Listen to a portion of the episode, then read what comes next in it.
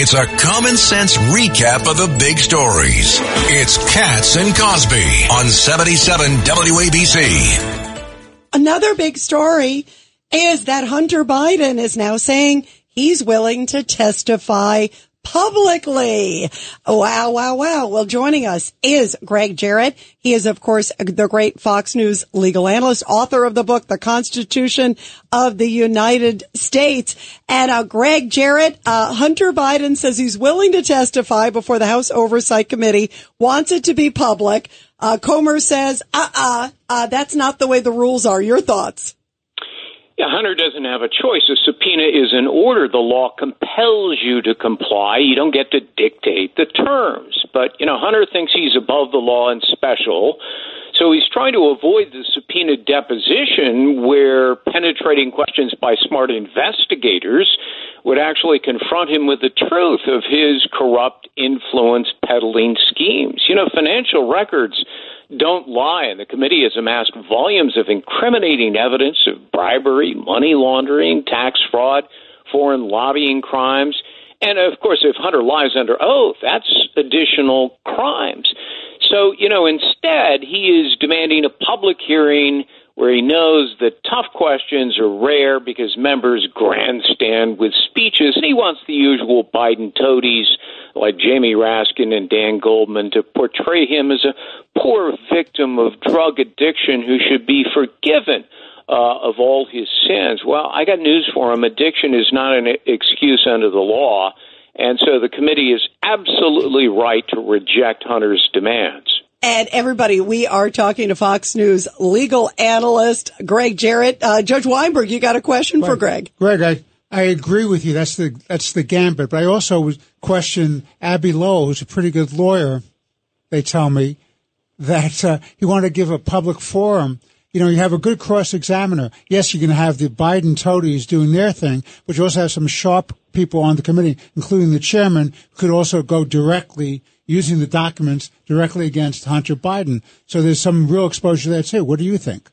Yeah, I, I think you're absolutely right. The advantage of a deposition is there's less preening and grandstanding in front of cameras, especially uh, by the defenders, the Democrats, and also uh, committee investigators who are not members, they're not House members who are steeped in all the minutia of these financial records, they get to ask the most important questions of all. Of course, the problem here is that only Joe Biden's own Department of Justice can enforce the subpoena against Hunter if he resists. And, you know, will Joe Biden allow that? Uh, no, not under Merrick Garland, who's been running a protection racket for the Biden family. That won't happen.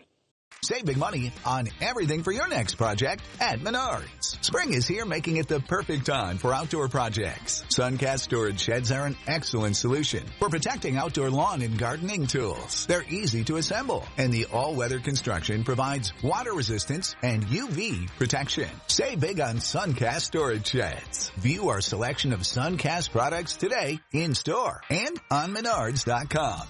Save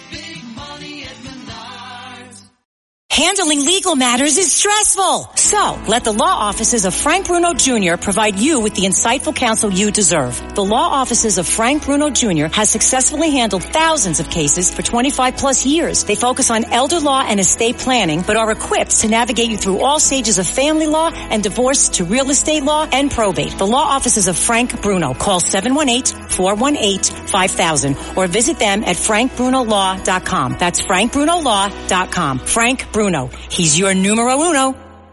Where do you see, by the way, the whole thing going, uh, Gregg, with um, the House Oversight Committee? Because we know that Comer also says that they've been trying to get uh, Comer and Jordan. They've all been trying to get access to these the uh, the fake names. You know how we how Joe Biden used the pseudonyms, but the fake names for his accounts. He used all these emails. There's like eighty two thousand of them. It's not like one or two. And apparently, the White House is stonewalling. Where is that going to go? Because boy, that's really fishy. Well, that is an issue that I suspect uh, will receive nothing but resistance from the White House and the departments that have the archives that have those pseudonym emails. Your larger question, though, is an important one. Is there enough evidence for this committee to move toward impeachment? Yes. Should Republicans impeach?